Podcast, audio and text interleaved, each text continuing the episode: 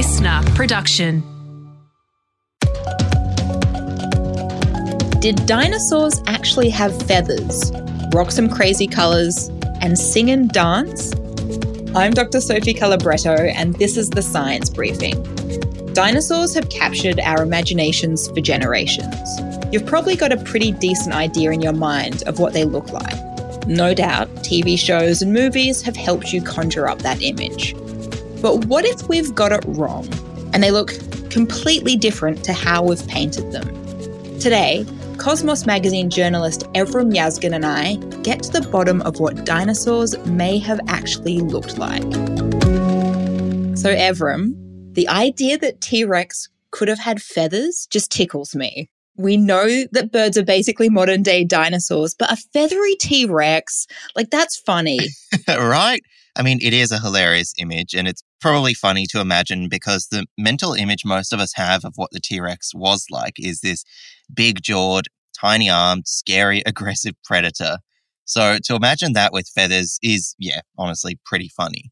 But realistically, the science around T Rexes doesn't actually confirm or deny if they had feathers or if they were actually this grayish color we usually think of them as being. Maybe they had bright colors. Hmm. There are anatomical features of the T Rex that are informed by science, like their arms, their big heads, and so on. But the image of a T Rex that probably exists in most people's heads would be obviously the T Rex from Jurassic Park. Now, Evrim, you know me, and I'm a huge Jurassic Park fan, Mhm. but I'm pretty sure Jurassic Park universe's portrayal of the T Rex and other dinosaurs isn't maybe super accurate. Look, it was pretty good for the time, uh, but you're right. The science has sort of developed, and, and we know that there are some things which weren't exactly correct. Uh, for one thing, the T Rex in Jurassic Park is a bit too big. Basically, it's just a bit bulky. The length and the height are okay, but Roberta was a chonky girl. Can you explain to us who Roberta is, Evrim? right. So, Roberta is the name of the animatronic T Rex that they used in the original Jurassic Park film. It's a pretty funny name. I originally thought that they chose that name because it kind of sounds like robot, and they had this Oh, animatronic six ton T Rex. Um, I don't know if that's true though. Maybe it's just the name, but in the actual movie, the name of the T Rex is Rexy, but I think Roberta's just better, and we'll go with that for now yes. a little bit more about Roberta. Firstly, her skull shape is wrong. So it would have been much narrower. The sort of nodules on the top of her head would have been, you know, in a different place. It's not so tall, things like this. And new research also suggests that T Rexes actually had lips, so their teeth wouldn't have been showing. Lips. So, like Jurassic Park 4, Roberta heads to Sephora. Like, I don't know, maybe to pick up the Kylie Jenner lip kit. Evrim, what do you mean lips? it's a contentious topic. Again, like feathers, things like lips are not fossilized, so we don't know for sure. So even this is up for debate. But the contention around T Rex and other dinosaurs goes beyond just their appearances. Even behavior is up for debate. But we'll get onto that in a bit. One of the most vocal paleontologists out there when it comes to how we've got the image of dinosaurs all wrong is a guy called Jack Horner. And if you don't know who Jack Horner is, what do we need to know about him? So, Jack Horner is arguably the best known paleontologist in the world. And it said he was partly the inspiration behind Jurassic Park's Dr. Alan Grant, played by Sam Neill, the main character in the first film and a few others after that. Horner was also the technical advisor for the first five Jurassic Park films and had a cameo in Jurassic World. Horner spent decades studying some of North America's most famous dinosaurs like Triceratops and Tyrannosaurus Rex. Yep. I've watched him in dozens of dino documentaries over the years, and I actually got the opportunity to chat with him, which was a bit of a fanboy moment, I've got to say. Oh my God, that is so cool. Dinosaurs probably weren't as exciting as we'd like to make them, right? I mean, you know, they were just normal animals. People who are trying to sell something, whether it be a TV show or a, a movie, are going to over sensationalize, Mm. right? The behaviors of animals. We have a lot of T Rex skeletons. I'm still a strong advocate of T Rex being an opportunist. What does Horner mean, Evrim? The T Rex being an opportunist. What he means is that it would have been a scavenger. Horner and some others believe that T Rex was too top heavy to risk serious chase down of prey. Um, it would just topple over if it was running with its big head and, frankly, lack of arms and not being able to stop itself. You could loosely compare this to lions, animals we think of as apex predators, actually being a bit more like scavengers. Lions today scavenge over half of their meals, and you just wouldn't necessarily think of that because you think of them as, you know, the big apex predator hunting all the time. The behavioral stuff is interesting too, and we now believe T Rex lived in family groups. A lot of people may have conjured up in their mind that T Rex was a solitary roamer. Sure. It may even have cared for its young, like modern birds do today, feeding them, protecting them, living with them, and not just, you know, letting them run off when they're born.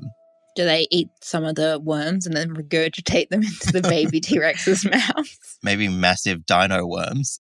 I mean, it does give a real sense, worms or not, that these things were living, breathing animals as opposed to just being monsters on the screen. Yeah. And then there's obviously the stuff about colors and feathers, which Jack Horner doesn't exactly subscribe to either or has contentious views.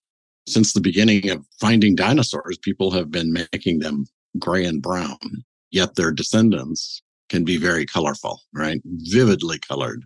Since we don't know, a vividly colored dinosaur is just as accurate as a brown one. Actually, the preponderance of evidence suggests that they would be vividly colored hmm. because birds are dinosaurs. And especially the birds with crests on their heads, curassows and hornbills, all of those bony crests are, are colorful. They're vividly colored. And why not at least vividly color the accoutrements on the heads of the dinosaurs, like the horn dinosaurs and the duckbill dinosaurs and so hmm. forth? I mean, why not? Somebody made a model of Sue the T Rex. Tell us about Sue the T Rex, Evrim. Sure. So, Sue the T Rex is arguably one of the most famous T Rex skeletons out there, also one of the biggest. And so, what Horner is saying is basically that this recreation of Sue is just not all that inspired and may not even be scientifically accurate. You know, it looked like a big giant hippopotamus. It was all gray. I don't understand that at all. There's no reason T Rex couldn't have been feathered and pink and mm-hmm. danced and sang. And everybody just laughs at that the idea is just as accurate as a big hippopotamus gray colored thing. I'm going to take that as the truth, Evrim, and I believe that the T Rex did dance and sing. So thank you so much for that. It will be forever in my head. You're forever welcome. And of course, you have Jack Horner to thank for that image as well.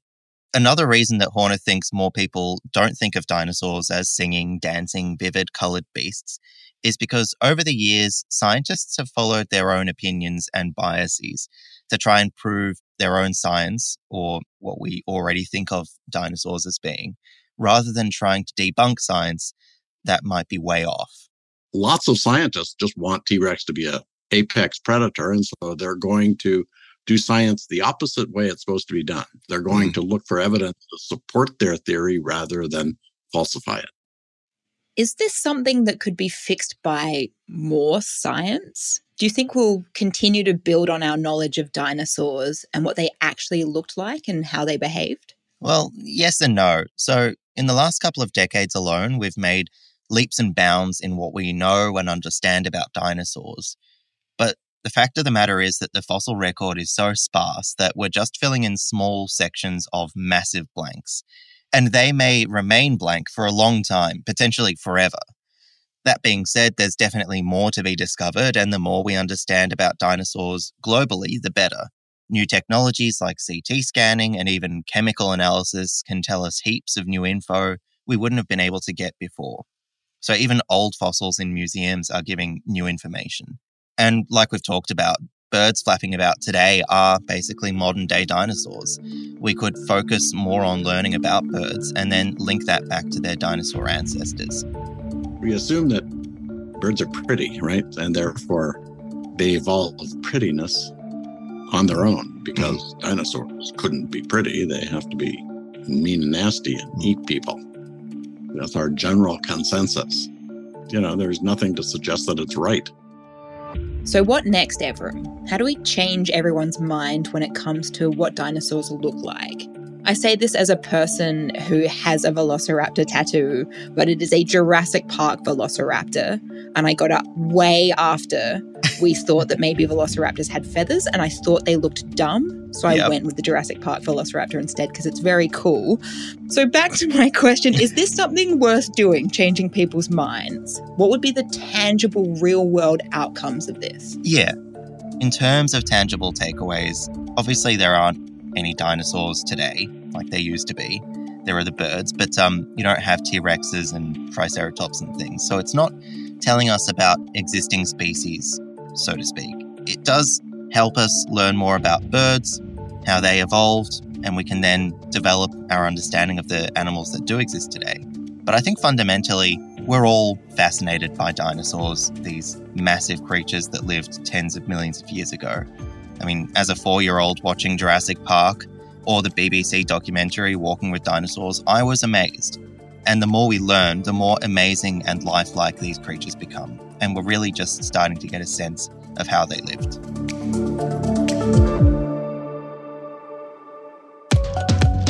Evrim Yazgan is a science journalist for Cosmos magazine.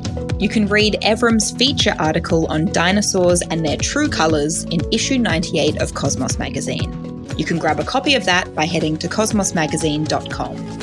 The science briefing is produced by Listener and the Royal Institution of Australia.